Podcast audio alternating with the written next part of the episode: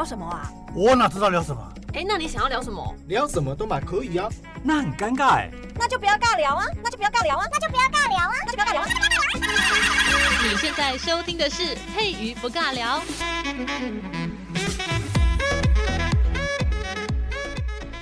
Hello，这里是佩瑜不尬聊，我是佩瑜。我们今天的节目呢，要来认真的讲故事哦。没有披着这个故事的皮，然后讲一些有点新山色的内容，没有啦哈。今天没有，今天非常的正经啊。今天要讲的这个名词叫做上当。那上当我们现在用的方式就是，如果你中了别人那些奸计啊，因而什么受骗啊，或者是吃亏啊，我们会把这整个情况呢叫做哦，你上当了。但是其实上当原本指的意思是我们到那个当铺去典当东西。那为什么我们现在要把所谓的受骗吃亏啊叫做上当呢？其实关于上当这个词啊，他本身就有一个非常权威的文学家哈，一个学者呢有做一个注解。那这个学者呢是清朝人哦，清朝的学者叫做徐科，他编纂的一本书叫做《清皮类钞》哦。这个这本书里面就有写说，自上当，自就是自己的字哈，好像自己去上当的感觉哈。可是等一下会解释为什么要三个字这么写，不是只有写上当两个字。在这本书里面呢，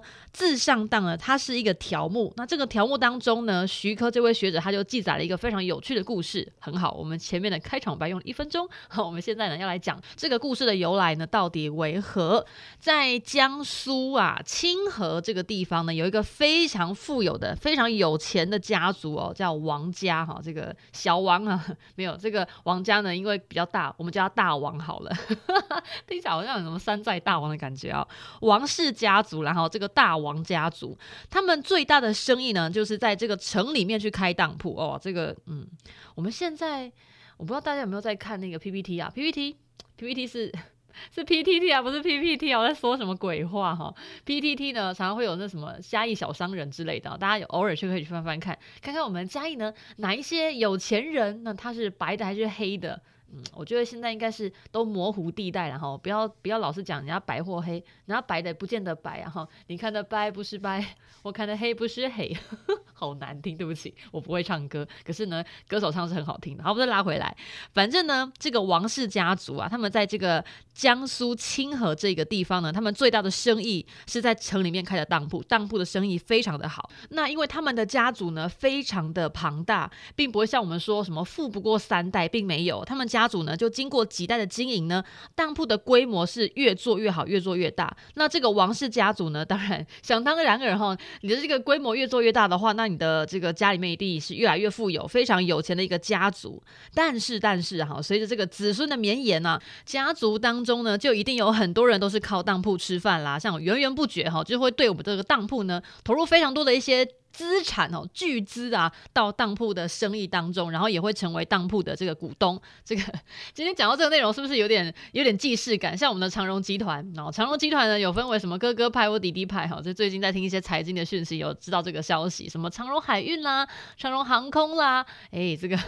我们今天没有聊经济，我们今天呢只是稍微的带入一下我们目前的呃这个社会里面的一些经济状况，大家可能会比较熟悉我在说什么哈。那么虽然这个王氏家族呢，他们是以开当铺起家，然后绵延好几代，但。大家如果是家族中的某一个成员，如果自己放到我们这个现实当中哦，像例如我们家啊、这个做胶纸陶的，但是呢，你看我现在在做录音，在做 podcast，我是做广播的人，诶，奇怪，我也没有去捏胶纸陶啊，所以就是这个每个家族哦，他们的子孙呢，到底会不会去继承这个家业，或者是对于这个家业的经营状况擅不擅长呢？跟家族本身所经营的这件事情呢，是呃没有绝对的关系。所以王氏家族当中哦，有些人可能。能不是很擅长，或者是可能比较不耐烦去实际的经营当铺这个事物哦。那他们历来的做法怎么办呢？就是公推一个职业经理人，有一个非常的专业 CEO 呢，去执行他们这个家族事业。那他们就是坐在后面，可以敲卡练萃取就好了，不用真的哈。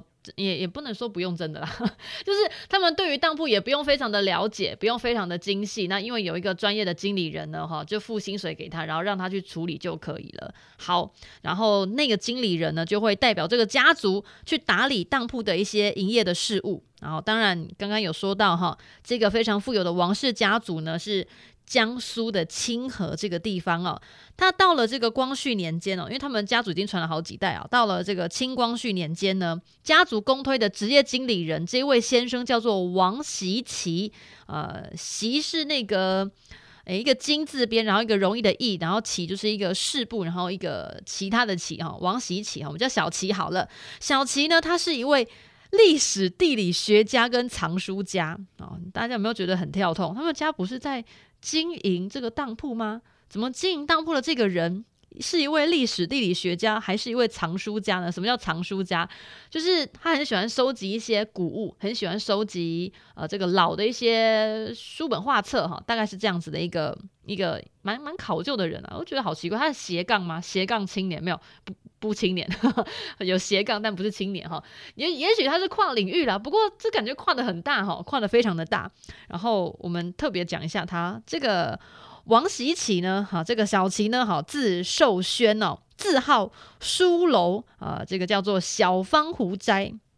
他自己有一个书楼，就自己，因为他是藏书家嘛，他有一个小阁楼呢，专门在收藏他这个书的。像有些人很喜欢收集公仔，那可能就自己有这个小房间里面呢，有非常多的柜子，柜子里面呢就摆了什么第一季的公仔为什么什么什么哈，然后第二季的公仔是什么什么。大家有没有去台北逛过那个什么玩具展啊？我之前有一次有经过，就路过，然后就很想过去，但是因为基本上我是没有在收集公仔的人，然后公仔呢。呃，有有在看布袋戏，所以公仔都是布袋戏的比较多。然后我老妹呢，她很喜欢神奇宝贝，然后她知道我很喜欢皮卡丘，所以她就偶尔会买一些皮卡丘的公仔给我。然后就可爱的公仔啦，我没有特别特定的喜欢某一款公仔，就是如果看了这款公仔我喜欢，我觉得很可爱，然后就把它买过来啊，买下来放在自己的房间，可能电脑桌前就是供奉一排像，因为我很喜欢跟神明有关的哈，所以呢，我的那个电脑桌前呢就有一排神坛哈，这个神坛很可爱，全部都是公仔类，然后就会放在上面。好，我们说远了，拉远了。我们这位小奇呢，哈，这位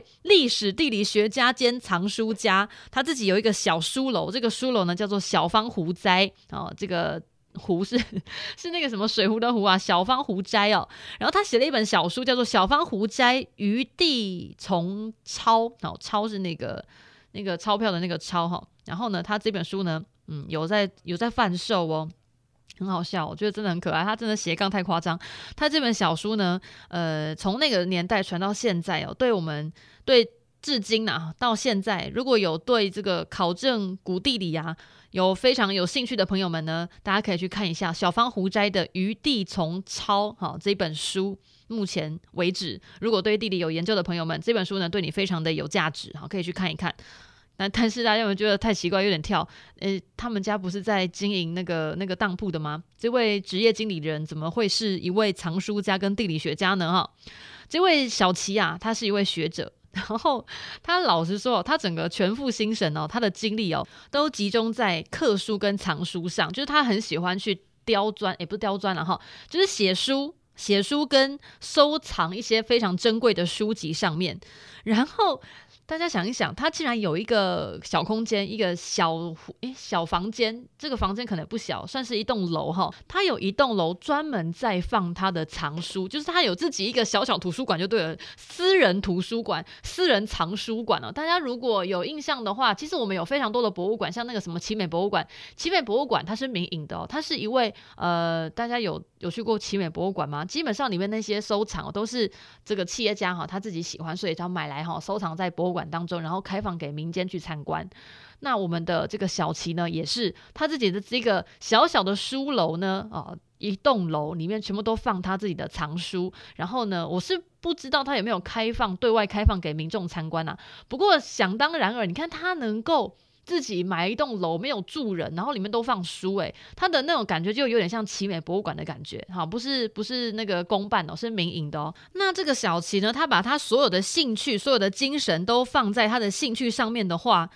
老实说，你会觉得很奇怪的是，他还有这个能力去做他自己的本业吗？他的本业应该是要经营当铺，因为他是家族公推的职业经理人，诶，应该是要去掌管所有的，像例如说他是这个长荣集团的 CEO 的话，他应该是要掌管长掌管好难念，掌管长荣集团旗下所有的子公司，他应该是要去一一去监督哈，去干纲的哈。其实奇怪，他怎么都是在收集自己的兴趣、自己的爱好，然后。在那边钻研，甚至还买了一栋房子专门在收集他的这个藏书公仔。我觉得好像。是不是走错路了哈？不过呢，我们先退一步想哦，如果你不是很了解王氏家族的人，你是那个一般的民众，或者是不了解这个家族事业的这个应该说路人哈，路人甲、路人乙的话，你去看小琪的身份，你去看王喜启，你会觉得诶，他是王氏家族公推的职业经理人哦，那是不是他一定家大业大？因为他在这边吃头路嘛。那我们的王氏家族已经经营这么久，他又是当铺的 CEO，肯定他一定捞很多钱哦。对于不了解王氏家族人。可能会这样想，那当然，因为王氏家族他已经传了好几代，所以王氏家族的人呢也会认为说，王喜启呀、小琪啊，你帮我们主持我们的这个家族的产业哦，这个集团呢主持当铺这么多年了，你的收入一定很好，因为我们家的收入从我呃这个曾曾曾曾曾不知道曾几代的这个曾祖父呢，一直传到现在，我们都收入颇多啊。那你既然是我们公推的职业经理人，那你的钱一定很多哈。所以呢，你一定有很多的钱，才有办法有这个钱去用在课书藏书上面对不对？嗯就是因为我们看到的是，天哪！你为了你的兴趣，你可以买了一栋楼，那你又是吃我们这份投入的，那肯定你就是因为在我们家赚了很多钱，所以你才有办法有钱去买一栋老阿楚，然后里面全部都是放你的书，甚至不是住你的人哈，你自己住一栋，然后你的书呢，你的这些宝贝呢也住一栋。那么老实说，有时候呢，这个钱一多就会这个叫做所谓的树大招风，所以我们的王氏家族里面就有一些些人哈，有一些股东哦，就还蛮嫉妒他的。那么嫉妒。他会发生什么事情呢？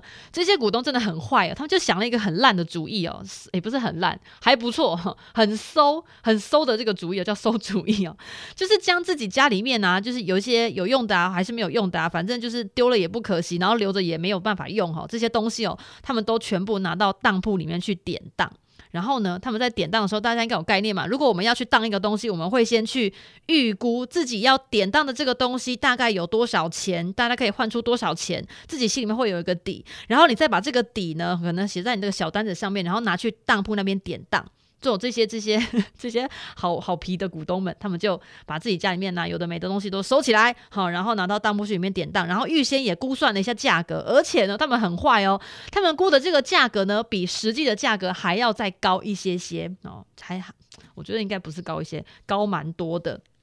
然后呢，当铺的伙计因为是看到这些股东是亲自来典当，通常一定是人家说无事不登三宝殿嘛。那股东你自己本来就很有钱的，你怎么会突然想要来典当东西呢？那肯定是大事。然后这些伙计因为是靠王家家族里面去吃饭的，他们当然也不敢去呃拒绝这个股东所典当的这个价钱啊。他们明明知道这些当铺的伙计明明知道这些股东。他们来典当的东西，其实价格不应该开这么高，但是因为是股东自己亲自来典当的，所以他们也不敢去就是压低价格，所以他们就真的很乖，就照着股东他们自己算的那个价格，真的有点高，真的嗯也不是有点高，真的高太多了哈，就照着股东们所列的这个高价，然后如数的就给付出去就好。这个股东呢，他就明明看这个这个黄金杯子，或者是看这个手镯，呃，大概可能只要五十两银就好了哈，呃，应该说。市价可能哎，我是五十两蛮多的哈。假设了哈，假假设五十两，我我真的不知道几两银子算多少钱，然后还要去查一下。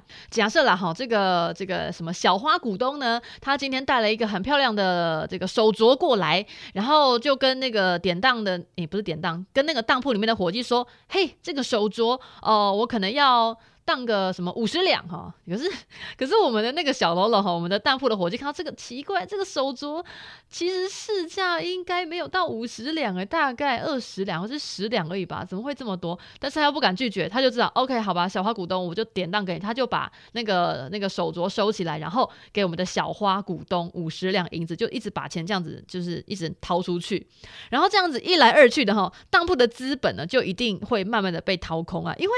那个东西好，典当的东西根本就没有那么高的价格，但是因为我们的伙计呢不敢忤逆，然后我们管事的小琪呢根本就没有去当铺里面真的去看账目，然后也没有很认真的去经营，所以我们当铺里面的钱呢就一直被掏空，一直被掏空。那小琪真的到最后就没有办法，所以他最后如何呢？他就只好靠所谓的借贷哦去来维持当铺的营运。哦，怎么可以靠借贷去营运当铺？你整个就是走反了哈，走反了。当铺应该是要用实际的价格，然后先把一些钱哈给那些需要典当的人，然后呢，等对方那个典当的人呢，他要把东西赎回去的时候呢，好，再来看看这个价格是不是有物价上涨，稍微的 key 给一点点哈，然后因为他还是要收利息嘛，因为我帮你保存这个东西呀，我是需要收一点钱的，所以在让对方赎回去的时候，才要把这个钱呢再连本带利的，就是再赚回来，应该是要这样子啊，结果。王习其整个走反方向哈，他真的是靠借贷才去维持当铺的营运，好，所以真的很蠢，真的很可怜。那因为这件事情实在是太好笑了，呃，应应该是悲惨到好笑哈。所以清河啊，哈，因为他这个事情是发生在江苏清河这个地方，所以清河的人呢，就为这一件事情呢，就编了一句顺口溜，叫做“清河王”。自上当，这个意思就是说，讽刺那个王氏家族啊，自己就是上当铺，然后典当东西，结果到最后呢，自己把自己搞破产了。王喜喜他当然以自己要负一半的责任，但是因为你知道家族呢就是太大，那有些人会觉得我自己呢过得好就好了，我没有必要去把整个家族呢，呃，这个应该说家族的那个延续的那种那种重担哦，扛在自己的身上，因为家族可能有分好几好几脉嘛，可能有什么叔叔啊、伯伯啊、阿金、阿公。啊，哈，这个阿杰啊，就非常非常多的人越来越多，所以如果家族越来越大，那你没有一个、呃、可以管事的，应该说扛起整个家族的那个头那个领头羊的话，那家族呢，他就是所谓的树倒猢狲散，那肯定有人会想要把自己 家里面经营的这个当铺呢，呃，这个钱全部掏空，有点像卷款潜逃的感觉，然后也没有想要去好好的经营的话，其实王习其虽然他也要负一些责任，因为他毕竟是家族公推的职业经理人，但是呢。真正要去负责任的应该是王氏家族自己，自己的这个钱呢赚得不够多，家族呢已经慢慢的凋零，怎么会是想要把它掏空，而不是大家呢就是集结众人之力去想一个方法让家族越来越好呢？竟然是把自己家里面哈没有必要的东西拿去自己的当铺典当，然后把钱掏空之后，然后自己就是悠哉悠哉的过日子，然后让家族自己没落，就是好自己就好就好了，然后家族呢就不干我的事情。哎，其实这样听起来还蛮。蛮唏嘘的哈，蛮稀稀鼻的感觉，哎，好可怜哦，所以呢才会出现这个顺口溜啦，清河王自上当哈，清河王就是王氏家族啊，然后自己呢上自己的当铺典当，然后最终呢导致自己的家族破产。那因为这句话呢实在是呃流传的太太有那个 power 了，所以从此之后呢，民间呢就把受骗吃亏这件事情呢称为上当。那其实呢这个追根溯源呐、上当它原来的意思应该叫做自上当，就自己上当，自己把自己搞到。到就是受骗吃亏啊，就是诶，现在才慢慢演变成我们目前所用的方式，叫做啊，你被人家骗了上当。但其实呢，以前的那个由来是跟自己害了自己有关。OK，好，那我们今天的时间也差不多，就先进行到这边，那就拜喽。